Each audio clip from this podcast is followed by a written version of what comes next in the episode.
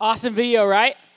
So, we are in a series right now called Activate. And this series, last week we talked about how there can, there can be things, certain elements that come into our lives that can cause us to react to situations in a different way. I'm not answering questions right now, Yakina. So, there are different situations that come up in your life that cause you to react to situations in a different way. And how the cool thing, but the cool thing about those situations is that you have the ability to make that decision when it comes to how you react. So you can choose to react to a negative situation in a positive way and take that as an opportunity to grow, like we saw with the gummy bear last week, or you can take that situation as a chance to explode or melt down, like we saw with the Mentos and Diet Coke, and like we saw with the gummy bear and the potassium chlorate. Those things just did not mix very well, and it was bad news for the gummy bear and the Mentos. so, chemicals can have can activate a huge reaction, and situations can do the same. The difference is you have the choice when it comes to it, when it comes down to it, what the outcome will actually be. So, I want to tell you a quick little story about me whenever I was 10 years old and I had a situation that caused me to have a meltdown. So we'll talk about it, I guess. All right. So whenever I was 10, I had this this four-wheeler and it was huge. And it was we called it the fat pig. We really did. It had like a sticker on the back and it was literally like the the sticker said the fat pig. So this this four-wheeler was awesome. It would go through literally anything. It would you could take it mudding, you could jump jumps with it. It was crazy. It was really fun. I love that four wheeler. we had my parents whenever I was growing up. We had a bunch of like property out behind our house, and there was a bunch of trees, and we had trails that went through the trees to ride four wheelers on. So one day, this one fateful day, I was riding, and there's this one bump. It was probably about yay high. And if you got going fast enough, you could jump pretty far off this jump with the fat pig.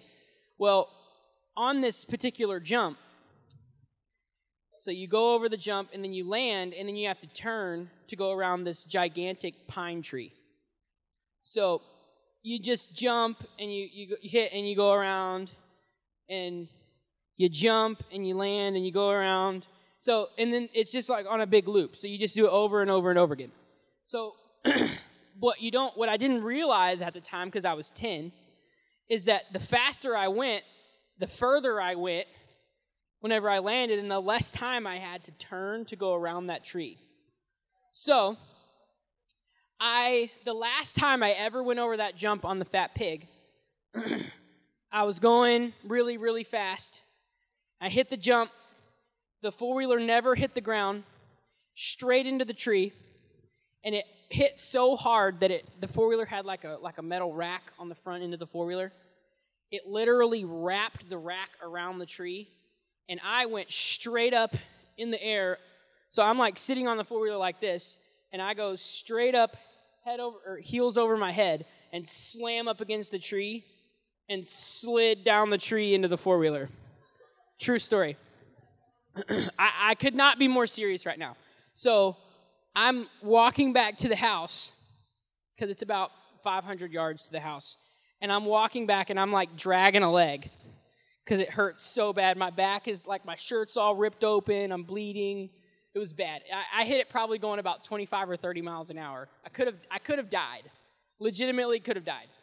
So I jump over this thing, hit the tree, slam into it, slide down. It's ugly, you know. I get up to the house. My dad's like, "What the heck happened to you?" I'm like, "Dad, fat pig's in bad shape." So we go back to the fat pig. He had to bring his truck back there and tie a chain to it just to get it off the tree. It was like like stuck in the tree. Like I can't impress that enough on you right now how hard I hit this tree. Like I literally wrapped this four-wheeler around this tree.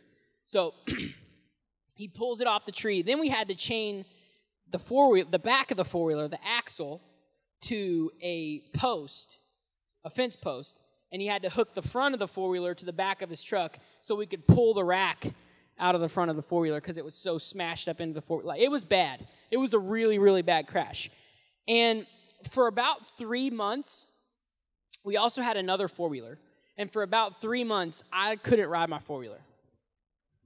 I was just filled with anxiety and, and fear when it came to getting back on that four wheeler. I mean, can you imagine? Like, like wrapping a four wheeler around a tree like that, and then just like going to be like, oh, let's just go ride the four wheeler again. Like, it just wasn't happening for me. It might have worked, but I just wasn't going to try it. Okay, I'm not answering questions. so, once once I started to doubt that one thing about the, my ability to ride my four wheeler, it just it made me doubt everything about my four wheeler. I know that's a silly story, but for many people, it's a representation of what happens with, with our faith. You start out at 100%, and you know when you when you ask jesus to come into your heart you start out at 100% and, and you're at this place where you're like god can do anything like there's absolutely nothing in this world that god couldn't overcome or heal or deliver someone from or make new or you know what, whatever it may be. Like god can do literally anything. He created the universe. People start out at 100% and they're full bore and they're just going going going going but then something happens for a lot of people. And it causes them to question whether or not that experience or, or their experience of who god is is actually who he claims to be. So, and that, those things can look like, like they can be. Maybe it's a maybe it's a small. Maybe it's something small. You, your your your doubt didn't creep in because of an earth-shattering circumstance. Maybe it was just a comment. Maybe it was just one of your family members that you look up to, questioning whether God was real or questioning his existence. And because you look up to them and respect them, it made you question it as well. Or a close, maybe a close friend tease you for living out your faith and being closed minded because of, how, of what you believe or how you believe. All of a sudden, you started questioning is this really the way I want to live my life? Is this really who I want to be? It, it starts to put you in a place where you question whether or not this is who you are, who you want to be, who you should be. Maybe it was a big deal. Maybe Maybe you found out that something was bigger. Maybe someone you loved got sick. Maybe you prayed and God didn't heal them and they passed away.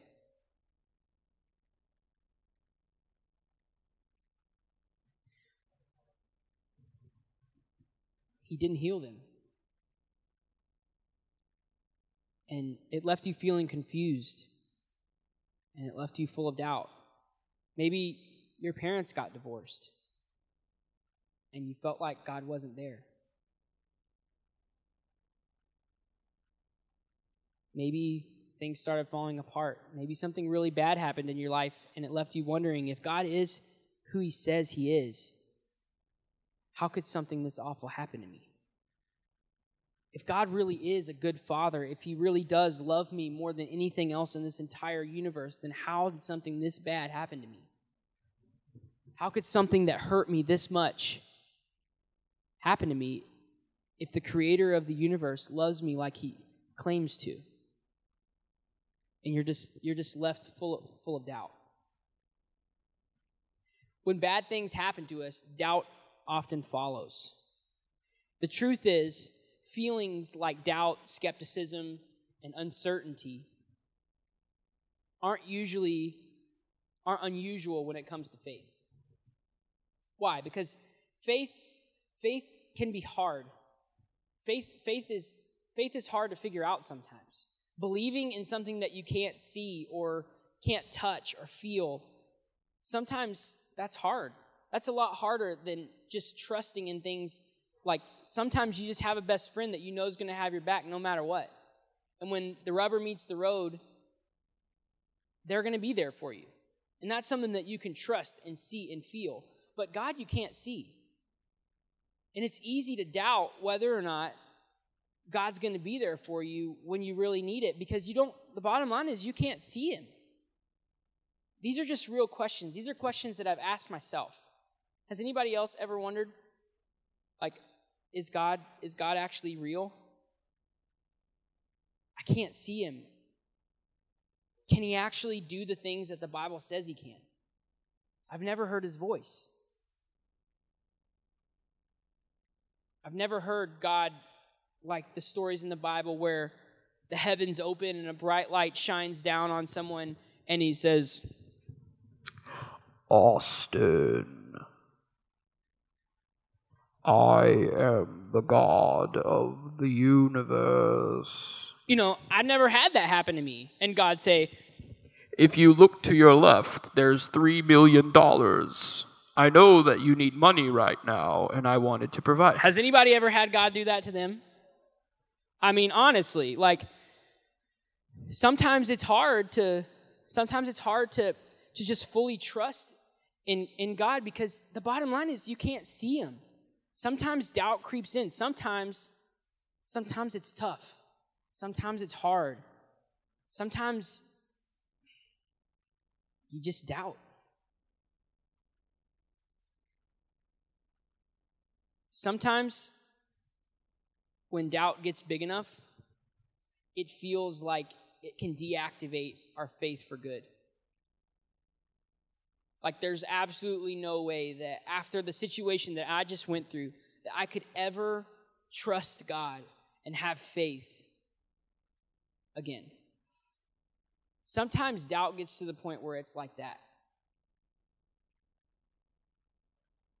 But in fact, faith and doubt can actually work together. Last week we talked about chemistry and how anytime two chemicals are put together, a reaction takes place. Something is activated. The same thing is true for faith and doubt. When the two are put together, something powerful can happen. Today, we're going to look back at our old friend Peter. Who remembers we talked about Peter last week? Peter, anybody? Peter? Yes. Peter is my favorite disciple because he was crazy. Legitimately nutso. The guy had, we talked about last week, he had a mouth so big you could drive a ship into it. He just never knew when to stop talking, never knew when to shut up. Does anybody know anybody like that? Yes. Oh, my wife's looking at me with piercing eyes right now.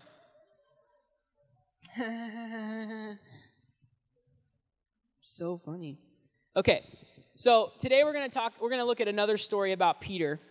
And Peter experienced a reaction between doubt and faith. In fact, it's one of the craziest experiences a single person could have in their entire life.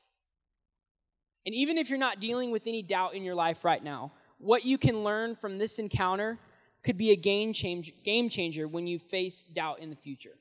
So, Peter was one of Jesus's was Jesus's most emotional bold, outspoken disciples, if he was thinking something, every person within the vicinity of him knew that he was thinking something. So it's no experience, it's no surprise that his experience with doubt was no different. An experience that would become a defining moment in Peter's life and his, in his story, to put it more plainly. Peter and the other disciples, here's the story. Peter and the other disciples were taking a boat ride. And they were going to basically Jesus was like, hey guys, you guys go across the, the Sea of Galilee. It was like a big, huge lake in, in Israel. You guys go across the lake. I'll meet you guys on the other side. So naturally, the disciples are like, yeah, okay, cool, Jesus, we'll see you on the other side on the land. You know, that's what usually what you think when someone's like, hey, I'll see you on the other side of the lake. They're like, yeah, sure, I'll see you like on the land. All right, cool. Be there in a little bit. See you there. I don't know how you're going to get there, but cool, whatever. So, naturally, Jesus, being who he was, had other plans. So, notice how Matthew, in Matthew chapter 14, verses 26, 25 through 31, describes it. Shortly before dawn, Jesus went out to them, walking on the lake. When the disciples saw him walking on the lake, they were completely and totally terrified. It's a ghost, they said and they cried out in fear. But Jesus immediately said to them, Take courage. It is I. Don't be afraid. So, just to, just to recap, the disciples see someone walking on the lake. Is that not weird to anyone else but me? Am I the only one? N- no one else? Okay. I'm, I'm going to go back a little bit. there, Jesus went out to them walking on the lake. Nothing? No one? Okay, one guy, one guy. Jesus went out to them walking on the lake. He was walking on water. Okay? Enough with the crickets. He was walking on water. Jesus is literally walking on the water. So, at, at the, at, and, and someone's like basically like, uh, guys, guys, it's dark, but there is, that is a person over there. Like, we're in a boat in the middle of a giant body of water. That's a person, a human person. I'm pretty sure it's a ghost. I can relate. Pretty much everyone peed in their pants. That's, that's pretty much what happened. Every disciple on the, on the boat at the time just whizzed themselves. And I don't, honestly, I can't blame them. So, you know, Jesus is basically like, hey guys, no big deal, don't worry about it. It's just me. I would have literally screamed, cried, jumped, hid, passed out, peed myself, maybe other things, you never know. It would have been really scary to see some human being walking across the water. But notice Peter. Peter in this story, Peter, Peter in the Bible in general is just something else. So Peter goes, Hey, basically, I'm just going to paraphrase. She's going to put it up on the screen. But in verse 27, Peter, Peter goes, um, or sorry, verse 28, Peter says, Lord, if it is you, I want to come hang out with you on, on the lake, if that's cool. Like, what? Peter, I'm not sure if you're familiar with how science works, but when you get on water, you don't stay on the water, the water eats you. Okay? I'm sorry, Peter, but but when you step off of the side of the boat, that's how it works. You don't you don't just stay up there on top and you're just kind of hanging out. Jesus is the son of God, Peter.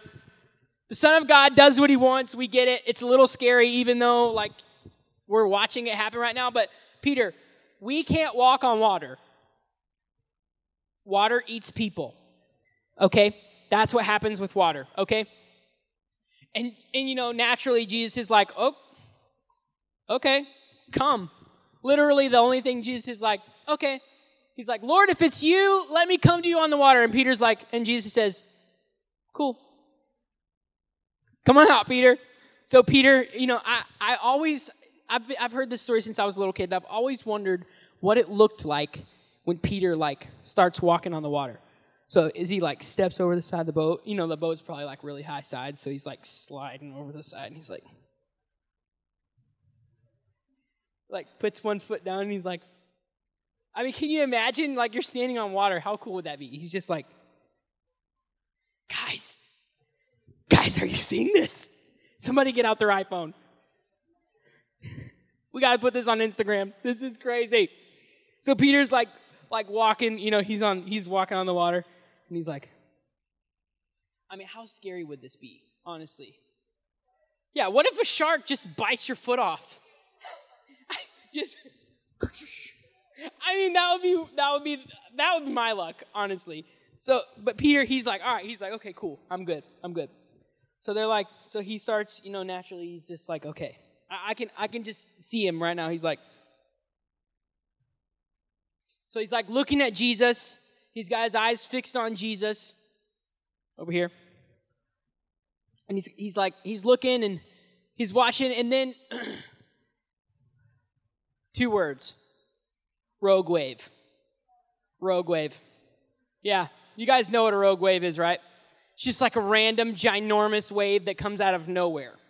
So Peter's standing there and he's walking towards Jesus, and then out of the corner of his eye, rogue wave humongous rogue wave coming right at him. So instead of looking at Jesus, and keeping his eyes fixed on the person who was allowing him to walk on the water, to be quite honest, instead of keeping his eyes on Jesus, rogue wave.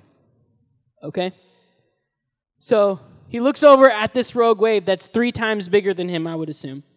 Just massive wave looking over, and he goes. I mean, he's looking over at this massive wave, and it, remember, we talked about this.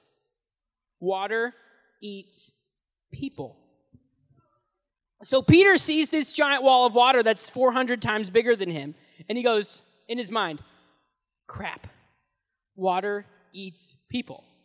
I- I'm sure that's what was going on in his head. And so he starts to sink. Uh, now, now, what, for whatever reason, straight down, now, now reality starts kicking in for Peter, I think, and he starts realizing, what the heck was I thinking? I just told my friends that I wanted to walk on top of water. Okay, I sound like a crazy person. I'm sinking now. I, I think it's over. This is the end of the line. Jesus, please help me. So Peter starts sinking and he screams out and he says, Lord, save me. And Jesus reaches out his hand, grabs Peter, and he pulls him out of the water. And they both go to the boat and they get inside the boat. And Jesus says, You have little faith. Why did you doubt? You see, Peter saw this ghost walking on the water, and what they thought to be a ghost walking on the water coming at him, and he was freaking, and they were all freaking out. And then he hears Jesus' voice say, Hey guys, don't worry about it, it's me. I'm coming at you, don't worry, it's all good. And then he says, Well, dude, if it's you, I want to walk on water too. That looks fun. Let's let's do it. So he gets on the water, and then a situation pops up in the corner of his eye that because of the distance between him and the wave and the distance between him and Jesus appeared bigger than Jesus. You see, I have some good news for you guys. Every situation in your life, the only time that it can be bigger than God is when you let it be. The only time a situation can have more authority in your life than God does is when you let it be. The only time bullying can rule your life in school, instead of letting God come in and step in and take control, is when you let it. The only time sickness can rule your family, instead of God bringing healing to that situation, is when we let it. There's a lot of things that we'll catch out of the corner of our eye when we're trying to keep our, our eyes fixed on Jesus, our eyes fixed on the prize, our eyes fixed on the creator of the universe. There's a lot of things that can happen in our lives. A lot of things are going to pop up. And the only time that those things can have any place in us is when we let them. So, I'm here to tell you that there have been many, many, many, many, many times in my life where I've doubted and wondered if God was real or wondered if He could fix the problem that I was having or if He would intervene in the situation that I was going through. There's been a lot of times. But every time He showed up. every time he's come through. It didn't matter how much I doubted, because the bottom line is Jesus is okay with your doubt. He doesn't expect us to believe and believe every single time.